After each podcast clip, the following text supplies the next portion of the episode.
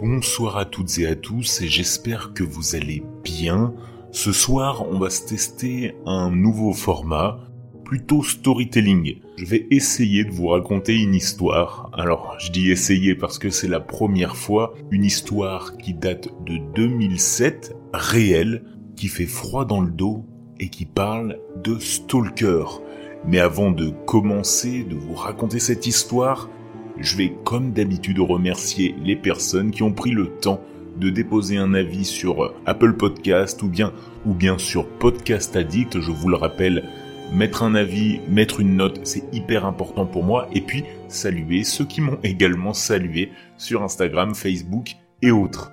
Du côté de Podcast Addict, on a Pichu Gaming qui aime écouter les histoires en pleine journée pendant son travail et qui n'a plus d'oreilles à cause du Show 44, j'imagine qu'il parle du gong, je m'en excuse encore, et qui dit tant pis, foncez écouter les histoires, merci Pichu Gaming. Chris aussi, qui dit qu'il ne faut pas s'arrêter à une histoire que l'on n'a pas aimée, et c'est pas faux, et il se demande si la personne derrière dans le noir est une femme ou un homme, et selon lui, un indice indique que ce serait une femme. Ben tiens, je vous pose la question, à votre avis, euh, suis-je une femme ou un homme? Vous pouvez m'écrire sur Instagram pour savoir euh, ben, qui je suis, finalement. Enfin, parce qu'on parle d'Instagram, un petit retour de Stacy, qui a commencé à écouter les podcasts il y a pas longtemps et qui attend tout de suite les nouveaux épisodes. Elle adore les histoires, elle est québécoise et on en profite pour faire coucou à tous nos amis canadiens, comme d'habitude. Sans plus attendre, on va plus vite cette fois-ci, on va directement découvrir notre histoire du jour. Je vous propose de vous installer confortablement, de vous servir une petite boisson, un petit snack, en tout cas de vous poser et d'apprécier ce moment, cette histoire qui est réelle. Tout ça, bien sûr, dans le noir.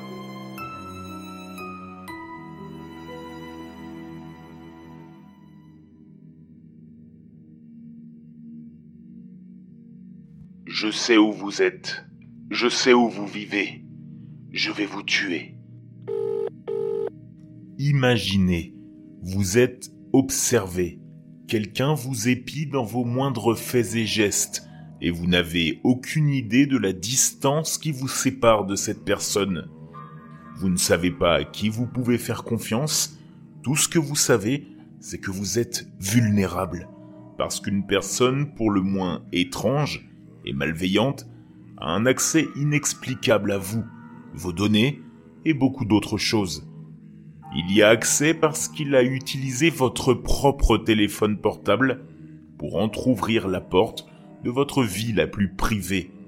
C'est flippant à imaginer, hein Pourtant, c'est la triste réalité, pire encore même, vécue par trois familles en 2007. Tout a commencé en février de cette année-là, pour les Quickendall et deux autres familles de Firecrest dans l'État de Washington. Pour ceux qui ne l'auraient pas connu, en 2007, c'était les premiers succès de Christophe Mahé ou de Julien Doré. Et on écoutait plutôt ça.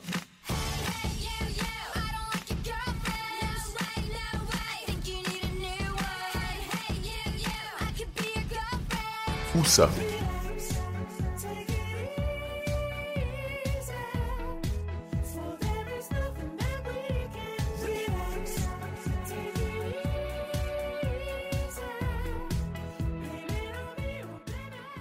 L'on revient à Firecrest, c'est une ville américaine située dans le comté de Pierce, non loin de Seattle. Alors pour ceux qui ne verraient pas du tout où ça se trouve, vous prenez les États-Unis et c'est tout au nord et à l'ouest, pas très loin de Vancouver au Canada. Elle compte plus de 7000 habitants et c'est une banlieue de classe moyenne, de Tacoma. Petite anecdote, Firecrest était la dernière municipalité dite sèche de l'État de Washington interdisant la vente d'alcool au verre. Les électeurs ont choisi d'autoriser cette vente d'alcool lors des élections de novembre 2015. C'est fou ça. Bon, à part son golf, pas grand chose à ajouter de marquant sur cette petite ville américaine. Bref, revenons à notre histoire. Les problèmes de la famille Quickendall ont commencé en février, lorsque le téléphone portable de la fille, Courtenay, alors âgé de 16 ans, s'est mis à envoyer des SMS à ses amis, tout seul selon ses propos. ses amis lui demandant pourquoi elle leur avait simplement envoyé le mot gay, par exemple. Pourtant, Courtenay savait qu'elle n'avait envoyé aucun texto avec ce mot à personne.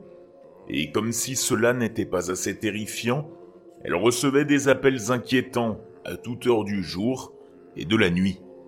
À l'autre bout du fil, une voix rauque proférait des menaces. Chaque jour, des déclarations de haine et des menaces de mort étaient diffusées sur les appareils personnels des familles. La voix leur promettait des égorgements, une attaque à l'école, la mort de leurs animaux domestiques, des enfants et même des grands-parents. Tout cela provenait de la part d'une personne que les familles appelaient restreint ou restricted en anglais, puisque c'était le mot qui apparaissait sur l'identifiant de leur appelant. Je sais ce que vous vous dites. Ça peut être des menaces en l'air, un jeu un peu bizarre. Mais ça s'est aggravé puisque la famille a commencé à recevoir des informations sur leur vie quotidienne. Des informations par exemple sur ce qu'ils portaient, l'heure à laquelle ils quittaient la maison, quand ils étaient seuls ou plusieurs. Bref, des choses qu'une personne ne peut pas connaître, sauf, sauf si elle est très très proche et bien informée. Un exemple marquant, L'une des victimes était en train de couper des citrons verts dans sa cuisine, quand elle a reçu un appel inquiétant de la même voix rauque qui disait simplement ⁇ Je préfère les citrons jaunes ⁇ Pire, devant l'ampleur des menaces, les Quickendall ont installé un nouveau système de sécurité dans leur maison. C'est juste après qu'ils ont reçu un message vocal disant ⁇ Je connais le code de la sécurité ⁇ Autre fait plutôt paranormal, leur téléphone s'allumait tout seul et s'éteignait, et leur sonnerie changeait fréquemment. Et puis, il y a eu pire. On peut évoquer les messages vocaux qu'ils recevaient avec des extraits de conversations que la famille avait tenues en privé. Une fois, les Quickendall ont même reçu un extrait d'une discussion qu'ils avaient eue avec un inspecteur de la police, un peu plus tôt dans la journée. On pourrait le voir comme un avertissement leur enjoignant de se tenir à l'écart de la loi. Le harcèlement était absolument incessant. Ce qui a commencé comme un agacement s'est vite transformé en terreur constante. Malgré le changement de téléphone, le changement des batteries et l'ouverture d'un nouveau forfait chez un nouvel opérateur, l'appelant trouvait toujours le moyen de revenir. Les auteurs de cette terreur émotionnelle devenaient de plus en plus audacieux, et les familles concernées étaient impuissantes à les arrêter. Mais que fait la police, vous vous demanderez, légitimement? Eh bien, elle a été saisie de l'affaire pendant des mois. Mais les enquêteurs ne comprenaient rien. Les appels ont été retracés, et le résultat a été que la plus grande majorité des appels et des messages textes provenaient apparemment du téléphone de Courtenay, ce qui en a fait la principale suspect. Un peu plus étrange, les appels et textos continuaient, même alors que le téléphone était éteint. Pire, les enquêteurs ont affirmé n'avoir aucune connaissance d'une technologie qui permettrait l'activité signalée, se demandant même si ces victimes apparentes n'avaient pas tout simplement concocté un gigantesque canular effrayant et bien manigancé. On pourrait le croire puisque les autres personnes ciblées par ces stalkers avaient des liens étroits avec la famille Quickendall. Prenons l'exemple de Darcy Price, la fille aînée et mariée des Quickendall, ou de la voisine des Quickendall, Andrea McKay. Alors que les sociétés de téléphonie mobile et les forces de l'ordre local ne parvenaient pas à comprendre comment quelqu'un pouvait réaliser un tel exploit, de leur côté, les experts en surveillance affirment que ce genre de terreur était tout à fait possible. Plus terrifiant pour nous, il s'agirait même d'une tâche presque facile pour un pirate informatique.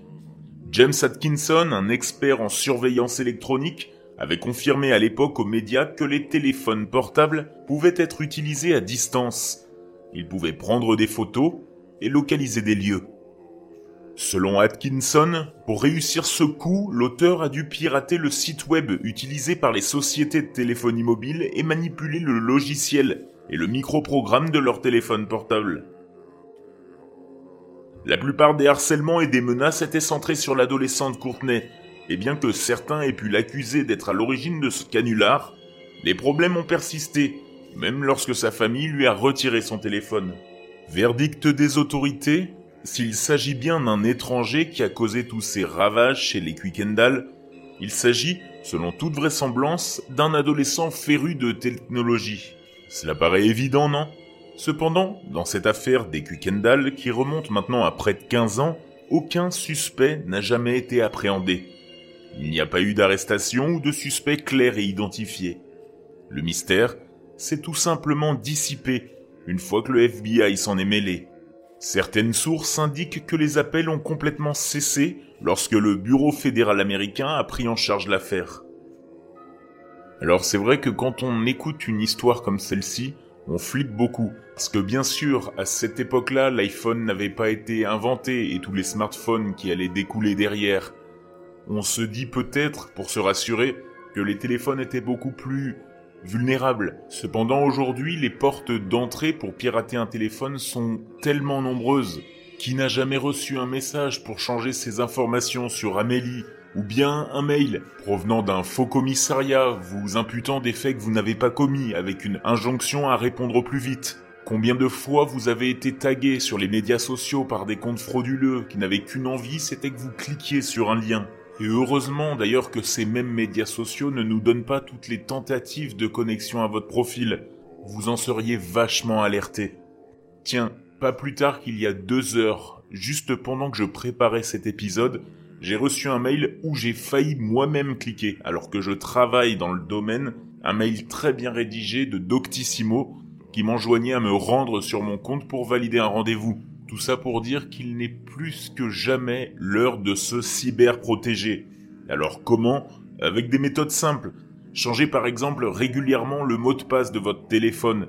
Et quand je dis changer votre mot de passe, c'est pas votre surnom et votre date de naissance, non. On est plutôt du côté du mot de passe à 16 caractères mélangeant des chiffres, des lettres et des caractères spéciaux.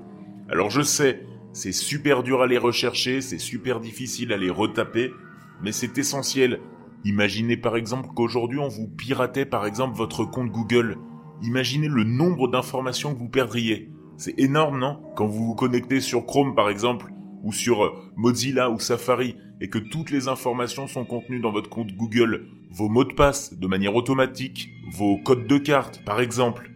Bref, il existe aussi des petits outils comme Bitwarden qui permettent de garder, de générer d'abord, des mots de passe compliqués et surtout de les garder.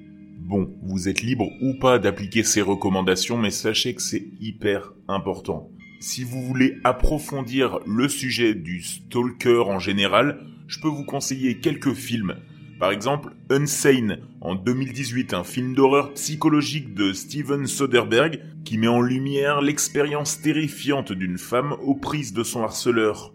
On aura aussi One Hour Photo avec l'excellent Robin Williams, qui joue un technicien photo obsédé par une famille apparemment parfaite qu'il voit à travers leurs photos avant de s'immiscer dans leur vie. Dernier exemple angoissant, It Follows, un film qui date déjà de 2014 dont je vous rappelle le synopsis.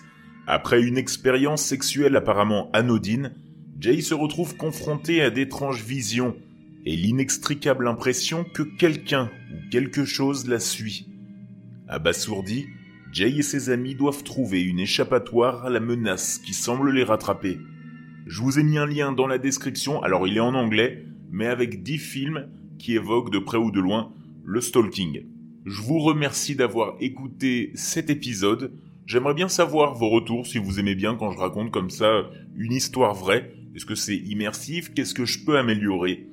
Je vous attends en DM, par mail, où vous voulez. D'ici là, je vous souhaite une excellente soirée dans le noir.